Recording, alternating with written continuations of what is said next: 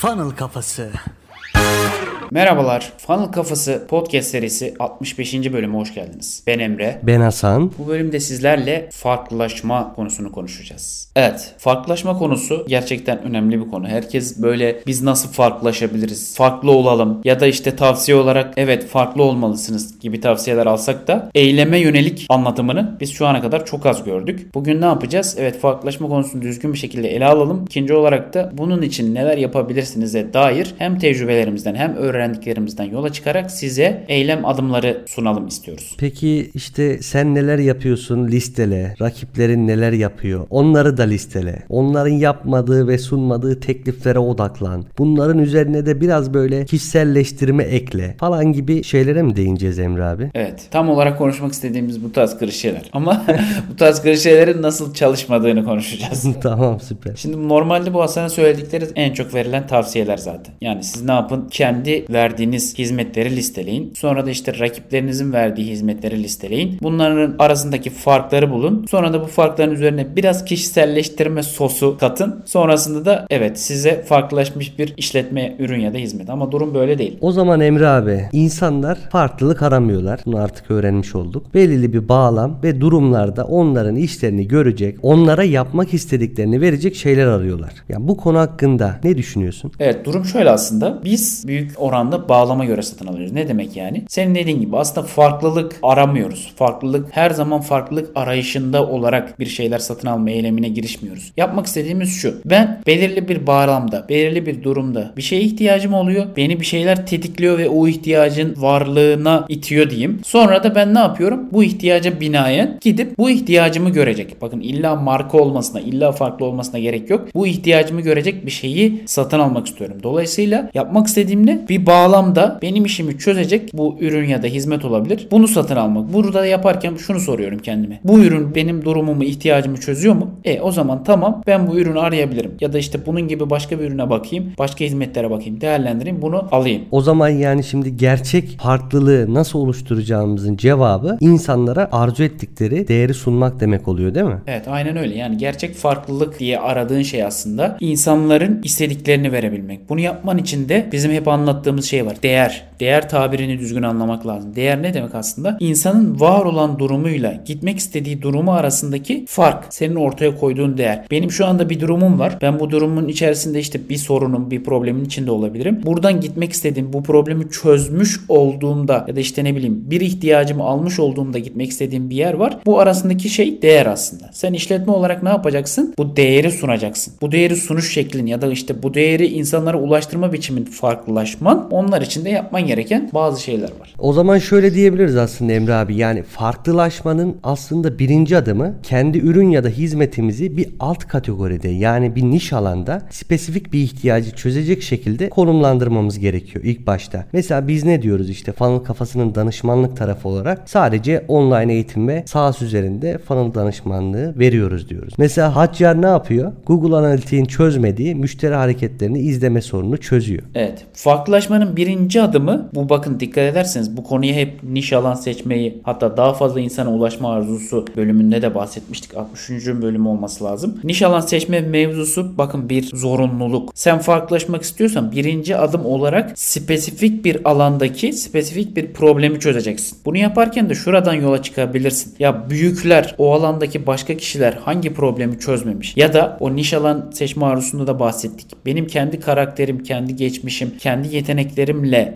pazarın ihtiyaçları arasında nasıl bir örtüşme var? O zaman ben o problemleri çözebilirim. Mesela bizim için bu danışmanlıktan yola çıktığımız için biz neydi? Evet eğitimimi çok seviyoruz. Eğitimlerle ilgileniyoruz ve bir sürü eğitim almışız. Dolayısıyla eğitimcilerin problemlerini de görebiliyoruz. O yüzden gördüğümüz bu problemle kendi yeteneklerimizi birleştirerek funnel danışmanlığını ortaya çıkarttık. Yani dijital pazarlamacılar yani çok büyük bir havuza hitap ediyor ve bir sürü kişiye hizmet veriyorlar. Ama biz bu havuzun içerisinde sadece eğitimlerin ilk etapta yola çıkarken eğitimcilerin problemlerini çözmek çözmek için yola çıktık ki bu spesifik bir problem olduğu için ve bunu da genel dijital pazarlamacılar çözmediği için bu bizim mesela çıkış noktamız oldu. Bakın farklılaşmanın ilk ve en önemli adımı bu niş mevzusunu alt kategoriye hizmet edebilme, spesifik problemi çözebilme mevzusunu anlamaktan geçiyor. O zaman gelelim bunu yaparken aslında nasıl bir yol izleyeceğimize. İlk olarak bir sektördeki klişeleri tespit etmemiz gerekiyor. Benim podcast'in girişinde söylediğim gibi. İnsanların nefret ettiği, o alanla ilgili hiç hoşnut olmadığı konuları bulmamız lazım. Bunu nasıl yapacağız? Online'da yorumlara bakabilirsiniz. Forumlarda yorumlara bakabilirsiniz. Özellikle de negatif yorumlara odaklanacağız. Topluluklar, forumlar varsa oralarda vakitler geçireceğiz. Zihnimizi kendi ürünümüzün tam tersine konumlandırmaya çalışacağız. Müşterilere doğrudan sorular soracağız. Mesela geçenlerde Emre abi Twitter'da dijital pazarlama eğitimleriyle alakalı neyden hoşnut değilsiniz diye bir soru sormuştu değil mi abi? Evet. Orada işte aynı zaten buradaki amaca hitaben yani buradaki amacı gerçekleştirmesi adına yapmıştık. Direkt insanlara sorduk. Dijital pazarlama eğitimiyle alakalı nefret ettiğiniz, sevmediğiniz, hoşunuza gitmeyen şeyler nelerdir diye bir sürü çok güzel cevap geldi. İşte teknik kısmı çok fazla anlatılmıyor. Genelde işte çok büyük resimde stratejide kalınıyor. Offline olduğu için bitirmek zor oluyor ve eğitimler sıkıcı oluyor. Anlatımlar genelde sonuç odaklı ya da işte sektörlere uyarlanabilir şekilde anlatılmıyor. Bakın buradan sadece bu sorudan tek bir sorudan online'da sorduğumuz sorudan bu cevapları alarak aslında şunu öğreniyoruz. Dijital pazarlama eğitim sektöründe klişeler var. Herkesin aynı yaptığı, hiç farklılaşmadığı ve sürekli tekrar ettiği. Biz ne yapacağız? Sadece bu herkesin aynı yaptığı şeyi alıp belki de tam tersini yaparak işte Zigzag kitabında bahsedildiği gibi alacağız. Tam tersini yaparak sadece farklılaşmış olacağız. Mesela yakın zamanda Funnel Kafası'nın eğitimleri çıkacak. Bu eğitimde de bu negatifliklerin ne olduğunu biz araştırdık. Yani bu podcast'te söylediğimiz konulara öncesinden de kendimiz analizler yaparak bir sonuç bir çıktı elde ettik. Bunlar mesela birincisi karşımıza çıkan engelleri anlamaya ve onları değerlendirmeye yarayacak bir mantalitemiz yok. İkincisi bir iş kurmanın temelleri ve sistematiği bize hiçbir zaman anlatılmadı. Üçüncüsü yeteneklerimizle piyasanın ihtiyaçlarını nasıl birleştirip bir uzmanlığa dönüştürebiliriz bunu bilmiyoruz. Dördüncüsü uzmanlığımızı pazarlamak ve bir teklife dönüştürmek adına yapılması gerekenleri de bilmiyoruz. Beşincisi değerlerimizi sunarken karşı tarafı arzu ettiğimiz basamaklardan nasıl adım adım ileriye taşıyacağımızı ve onlardan maksimum nasıl verim alabileceğimizi yine bilmiyoruz. Ve sonuncu olarak altıncı bu ilk beş maddede bahsettiğimin tamamını yapsak da fikirlerimizi, düşüncelerimizi ve hatta zamanımızı nasıl satacağımızı bilmiyoruz dostlar. İşte tam da tüm bu acı noktalarından ele alarak nasıl bir çözüm üretebiliriz adına düşündük ve yakın zamanda sizler için tüm bu problemlerin çözüm olacak bir eğitimle karşınıza çıkacağız. Şimdi burada bizim yapmaya çalıştığımız şey şu. Sektörün o klişelerini tespit edip insanlar da zaten onlara sürekli maruz kaldıkları için aslında onlar da bir yandan sıkıldıklarının farkındalar ya da problemlerini gerçek manada çözecek bir şey aradıklarının farkındalar. Ama onun ne olduğunu anlamaya çalışıyorlar. Biz de ne yapıyoruz? Onların önüne bu problemi net bir şekilde ortaya koyarak fal kafası bunları bunlara çözüm üretecek. Sen şu ana kadar bunları bunları yaşadın ve bunun nihayetinde bunu alacaksın demeye çalışıyoruz. Çünkü bariz bir şey ortadaki eğitimin sonunda insanların hareket kabiliyeti çok az oluyor. Çok az kişi eğitim sonunda harekete geçip oradan bir şeyler elde ediyor dijital pazarlama eğitimlerinde. En nihayetinde bu sistematiği insanlara anlatarak onları harekete geçirmeye çalışıyoruz. Özetle yapılması gereken aslında bir alanın klişelerini bulmak, bu ihtiyaca nasıl cevap vereceğini belirlemek ve onun tam tersi olan şeyleri yapmaya başlamak aslında. Evet şimdi siz peki ne yapabilirsiniz? Eylem adımı olarak. Evet anlattık bunları. Bunlar aslında işin teorisi. Pratikte ne yapılabilir? Şu an gidip Twitter mı kullanıyorsunuz, LinkedIn mi kullanıyorsunuz, Instagram mı hangisini aktif kullanıyorsanız hiç fark etmez. Gidin sosyal medya hesabınıza. Oradaki insanlara şunu sorun. Alanınız neyse. Mesela işte mindfulness alanıyla ilgili sevmediğiniz ya da hoşunuza gitmeyen uygulamalar ya da dijital pazarlama eğitimleriyle ilgili sevmediğiniz ya da hoşunuza gitmeyen uygulamalar nelerdir? Ya da işte video üretim alanında sevmediğiniz ya da hoşunuza gitmeyen uygulamalar nelerdir? E-ticaret kargo sistemleriyle ilgili sevmediğiniz ya da hoşunuza gitmeyen uygulamalar